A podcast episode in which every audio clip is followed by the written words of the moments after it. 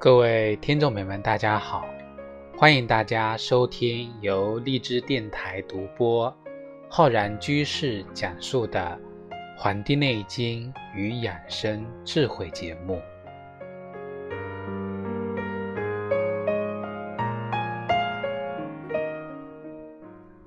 我们本期节目呢，要跟各位听众朋友分享我们节气养生的知识。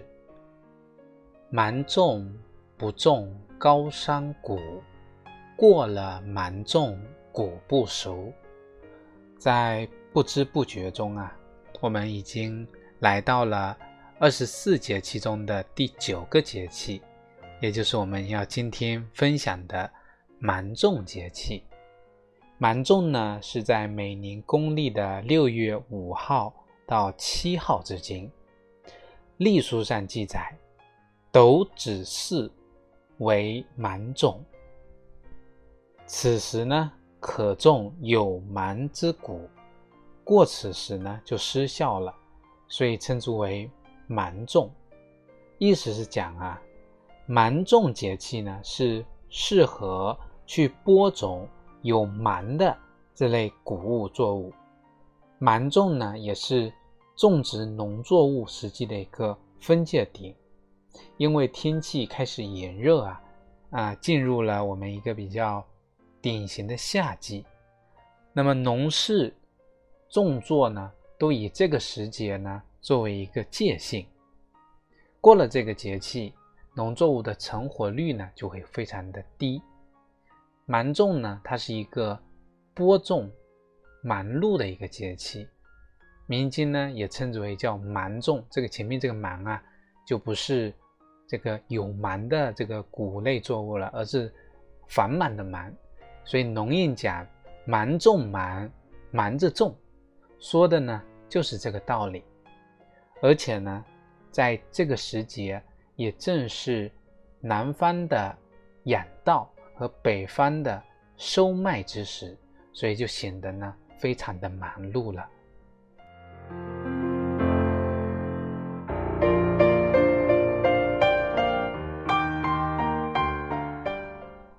芒种的到来呢，预示着农民开始忙碌的一个田间生活。那对中国大部分地区来说呀，芒种一到，夏熟的作物就要收获，那么夏播秋收作物呢，它就要下地播种啊。春种的庄稼呢要管理，所以它这个是一年中啊最忙的季节，包含了春种的管理、夏播的。啊，夏熟的收获和秋收作物的一个播种，所以呢，长江流域啊有栽秧割麦两头忙这样的说法，在华北地区呢又叫收麦种豆不让响这样的这个民谚农谚，所以呢是真的非常的忙碌。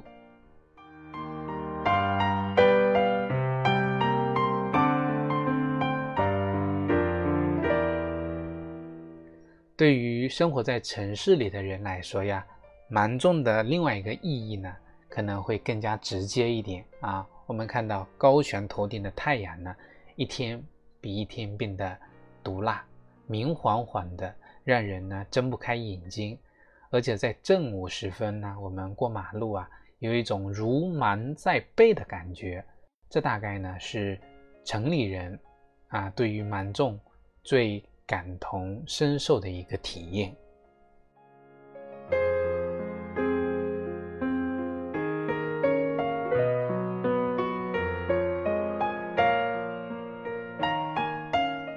那么芒种呢有三候，一候叫螳螂生。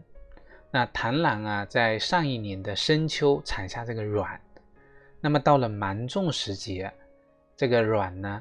感受到阴气出生，于是呢破壳出，生出这个小螳螂。所以在芒种的头五天，螳螂生；在后五日呢，就是我们的菊始鸣。这个菊呢，就是我们的这个伯劳鸟，是一种非常小型的一个猛禽。因为伯劳鸟呢是喜阴的，我们说这个时候阴气出生。他们感受到阴气啊，在枝头出现，并且呢开始感应而鸣，开始鸣叫。再过五日呢，叫三后反舌无声。反舌是一种能够学习其他鸟类叫的这种鸟。这个时候呢，这类鸟啊，啊，它感受到阴气出现，反而停止了鸣叫，所以叫反舌无声。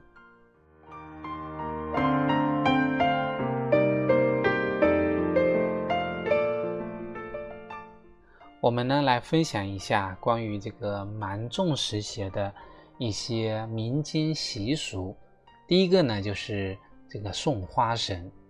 我们农历二月二花朝节上啊，是迎花神。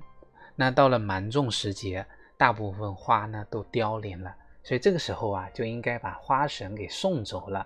有来有迎有送啊，迎花神、送花神，一迎一送。民间啊，多在芒种日呢举行祭祀花神的仪式，来为花神呢。敬送归位，同时呢，也表达对花神的一个感激之情，期盼呢来年再次相会。那么这个习俗呢，我们现在呀已经很少啊在地方呢能够有这样的一个场面了。我们可以在小说《红楼梦》中啊啊有讲到啊这个送花神的一个习俗。那当时呢，这个大户人家芒种节。为花神啊，有一个非常热闹的一个进行的场面。那我们现在呢，慢慢的就比较淡忘了这种习俗。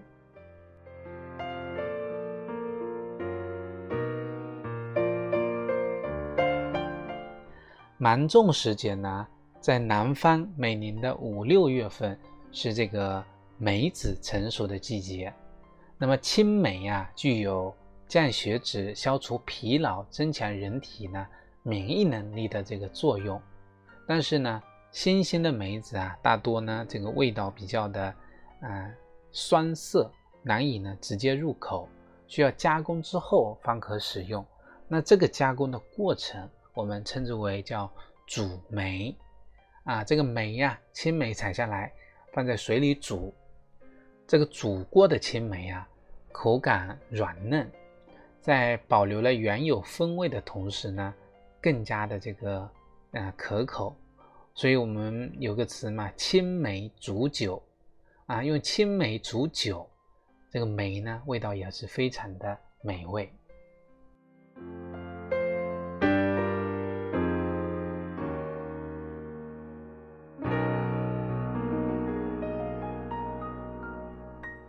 那么我们介绍了。芒种节气的一个大体的状况，以及啊民间的一些习俗，我们呢为大家来分享一下芒种时节这段期间，我们应该在养生方面需要有哪些注意的事项。首先，第一个叫芒种养神。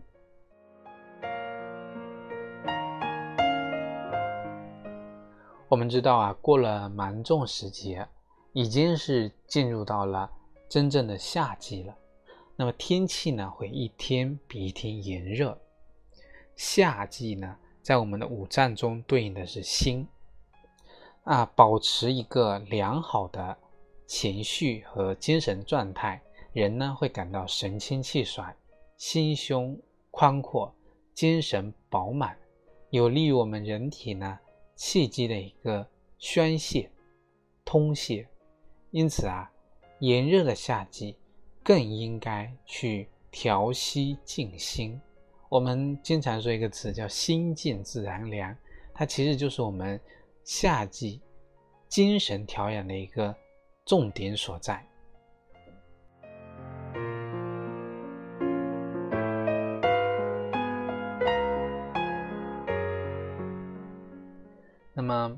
夏季的饮食呢，我们也要跟大家分享一下。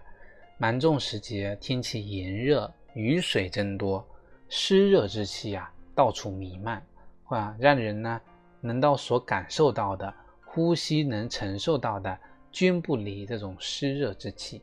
所以啊，芒种节气之后，饮食啊要以健脾祛湿、清淡为主。这里呢，为大家推荐一款适合夏天祛湿热的一个粥品，叫薏仁薄荷绿豆汤。一听这个名字就知道了，里面包含三样东西：薄荷、薏仁和绿豆。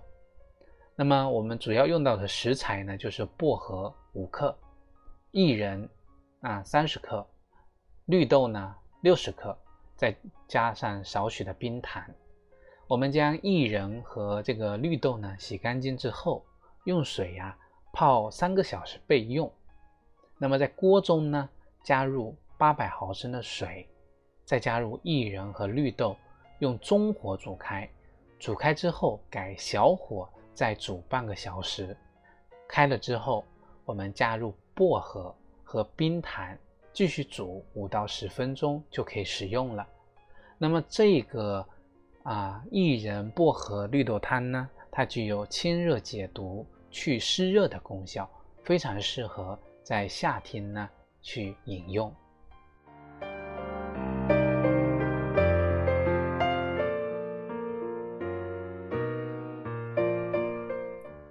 那除了能够清热解毒、去湿热呢，还有一个薏仁红豆汤，也是适合我们呢在夏季饮用的一个啊，这夏季的一个饮品。那么用到呢，也是有薏仁还有红豆这两个呢各三十克，红枣呢五枚，再加少许白糖。做法也非常简单啊，薏仁跟红豆先加两碗水。用小火慢慢的煮，煮它一个小时，然后呢，再加红枣跟白糖，再煮三十分钟，等它煮烂了，就可以饮用了。那么这个饮品呢，啊，夏季的时候当这个汤来饮用，或者在将它作为一个去暑消暑的饮品来饮用，也都是可以的。因为这个啊，薏仁红豆汤啊，它具有。清热健脾、利湿养肝的这么一个作用。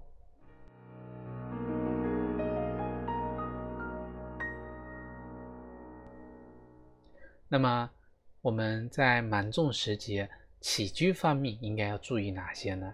首先，我们要顺应的就是夏季，在芒种时节这个时间段啊，昼长夜短的一个季节特点。我们要做到晚睡早起，适当的呢接受阳光照射，但是呢要避开太阳的直射，注意呢防晒防暑，以顺应旺盛的阳气，有利于我们气血的一个运行，振奋精神。中午的时候呢，最好能够小睡一会儿，啊，时间呢以三十分钟到一个小时为宜。来消除疲劳，有利于我们的这个健康。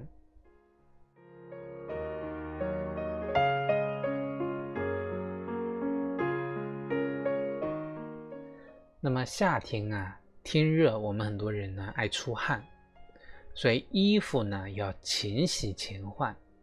我们要呢汗出不见湿，因为啊，若汗出见湿，乃生痤疮。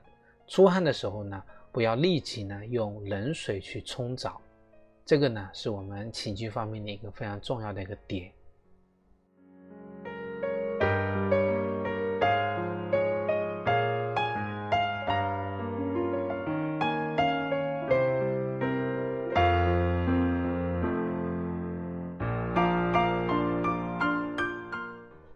芒种时节呢，我们通过艾灸对。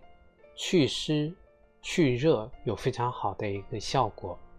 我们可以通过艾灸呢来助阳、驱寒、健脾、祛湿，使自己的气机呢宣畅，增强自己机体的免疫能力，安心的呢度过夏天。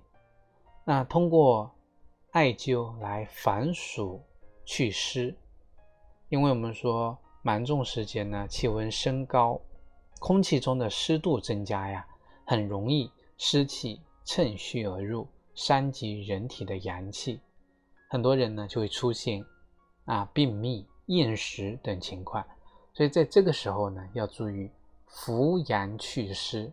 那我们呢，可以选用艾灸我们的分龙穴、水分穴来防暑祛湿。那么人体的阳气不足呢，遇到炎热的天气啊，会导致精气啊不振，精力呢不足。所以呢，这个时候我们可以通过艾灸人的气海穴、关元穴来。扶补阳气，调养精神。啊，有的人呢，入夏之后，身体消化功能相对较弱；有的人啊，吃不下饭啊，那么这个时候呢，就可以艾灸我们的中脘穴，啊，我们的肺俞穴、足三里穴来健脾利湿。那么我们知道啊，天气热了之后呢，出汗增加。很多人啊喜欢待在空调房的这个凉爽环境，那这种凉爽环境跟自然界的湿热环境啊，有的人来回的切换，长期的冷热交替，很容易啊患上空调病等夏季症。那我们呢就可以选用艾灸大椎穴、曲池穴来提高机体的抵抗能力。所以艾灸的部位不同。我们选的组合的部位不同啊，组合的穴位不一样啊，那么起到的功效呢也有不同。所以大家在学习听我们课程的时候呢，把这些笔记记好啊。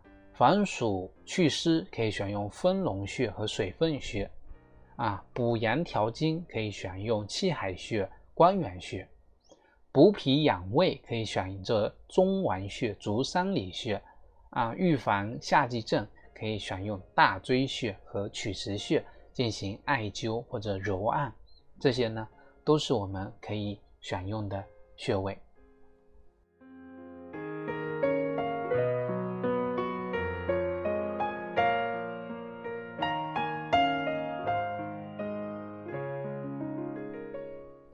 好了，各位听众朋友，我们本期的《黄帝内经与养生智慧》节目呢。就跟各位听众朋友分享到这里，非常感谢大家收听。如果大家想学习更多中医知识，可以关注我们《黄帝内经与养生智慧》的微信公众号、养生交流群，以及我们的新浪微博《黄帝内经与养生智慧》。如果大家想学习更多中医基础理论知识，可以在网易云课堂搜索“中医基础理论”。和中医诊断学的这两门课程，如果大家呢想更加系统的、理论的、专业的学习《黄帝内经》的知识呢，可以在我们清聊平台搜索《黄帝内经日思夜读》公开课，也可以在我们《黄帝内经与养生智慧》的微信公众号下方菜单栏选择《黄帝内经日思夜读》，进入打卡学习。好了，我们本期节目就跟各位听众朋友分享到这里，非常感谢大家收听，咱们下期再会。